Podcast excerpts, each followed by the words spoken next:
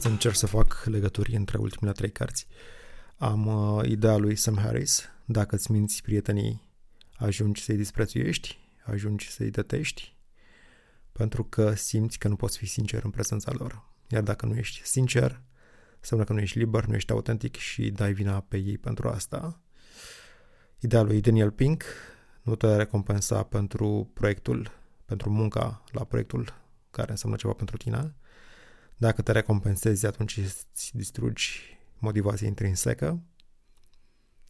Și uh, Catherine Nixey, dogmatismul, fanatismul, fundamentalismul, toate astea sunt întotdeauna niște idei proaste.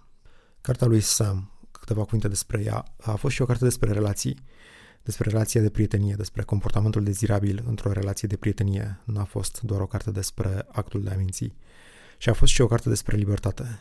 Libertatea de a fi tu, de a fi sincer, de a fi autentic în prezența celorlalți. Acum, la ce m-am gândit eu? Uh, cred că ar fi o idee bună să faci ușor să primești feedback sau critică de la prieteni. Adică să faci un fel de ritual în care vă spuneți sincer ce credeți despre celălalt sau ce credeți că celălalt ar trebui să, la ce ar trebui să lucreze celălalt.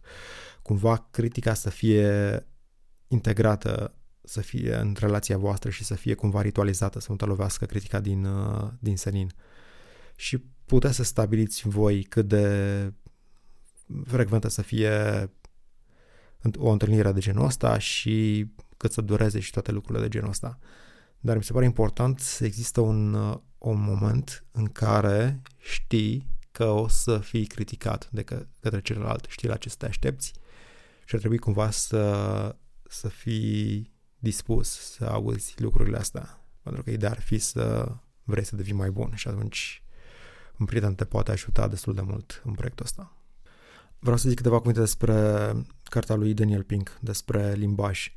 Pentru că atunci când stabilești selurile sau când îți definești semnificația proiectului, pentru toate astea te folosești de limbaj și vreau să, să pun cumva să, să prezint două formulări alternative pentru stabilirea țelurilor sau pentru uh, definirea semnificației proiectului, dar ele spun același lucru vizează același lucru, numai că încărcătura lor motivațională mi se pare diferită.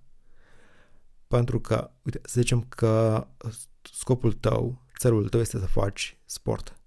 Și poți să zici așa, îmi propun să arăt bine, asta este unul, și al doilea este, îmi propun să fiu sănătos pentru restul proiectelor mele. Cred că cele două, două feluri în care tu ți-ai formulat țelurile și motivația, cred că te afectează diferit. Hai să iau alt exemplu. Uh, poți să zici că vrei un certificat internațional pentru care să ateste faptul că știi bine o limbă străină. Sau poți să zici că vrei să înveți limba respectivă pentru că vrei să comunici bine cu o persoană. La fel, cred că voi fi motivat diferit. Pentru că una este să zici, băi, vreau hârtie și una este vreau să comunic cu cineva sau vreau să fac sport la sală, la un antrenament sau vreau să-mi testez limitele. La fel, sunt lucruri diferite. Mi se pare că sau ce fac, ce încerc să fac aici cu podcastul ăsta.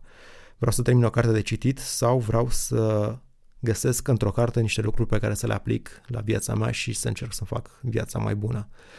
Toate astea, toate sunt moduri prin care te raportezi la ceva și îți stabilești niște proiecte și niște țeluri și, uh, și o semnificație a activităților tale și modul, modurile astea alternative în care le formulezi contează destul de mult pentru că au o altă încărcătură motivațională, cum am spus. Ok, acum cartea lui Catherine Nixey. A fost o carte despre religie, dar mă interesează orice ideologie, de fapt, uh, adică orice sistem de idei care te fac pe tine să te comporți în mod diferit sau să interacționezi cu lumea și cu ceilalți în mod diferit. Și poate să fie o religie, poate să fie o ideologie politică, poate să fie uh, cineva care îți propune o filozofie de viață, toți guru productivității, gen Tim Ferris, intră aici, toți guru masculinității intră tot aici. Orice sistem de idei care te ghidează pe tine în modul în care să trăiești viața, intră aici și mă, mă interesează. Și mă interesează cum îl adopți, de ce îl adopți și care sunt efectele lui pentru cei care le adoptă. Acum, uh, hai să vedem cum se leagă toate aceste trei, trei lucruri. Hai să discut un pic despre credință și despre minciună, despre Sam și Catherine. Să crezi în tine nu este, nu este asta o atitudine bună. Uh, este, dar nu să crezi dogmatic în tine. Pentru că să crezi dogmatic înseamnă să te minți pe tine, să fii opac la realitate, să nu lași să te schimbe nimic, să nu treacă nimic dincolo de concepțiile rigide pe care le ai despre sine. Și mi se pare cel mai sigur mod în care nu crești și nu ți remediezi problemele și nu devii mai bun. Adică e ok să crezi în tine, să ai încredere în tine, dar să, în același timp e bine să fii atent și la critică. Pentru că dacă sunt bune, criticile merită încorporate. Dacă nu, le uiți rapid. Dar nu merge să te izolezi, adică să nu, să, să nu verifici impactul tău în lume, să nu fii atent la ce produce în lume faptele tale.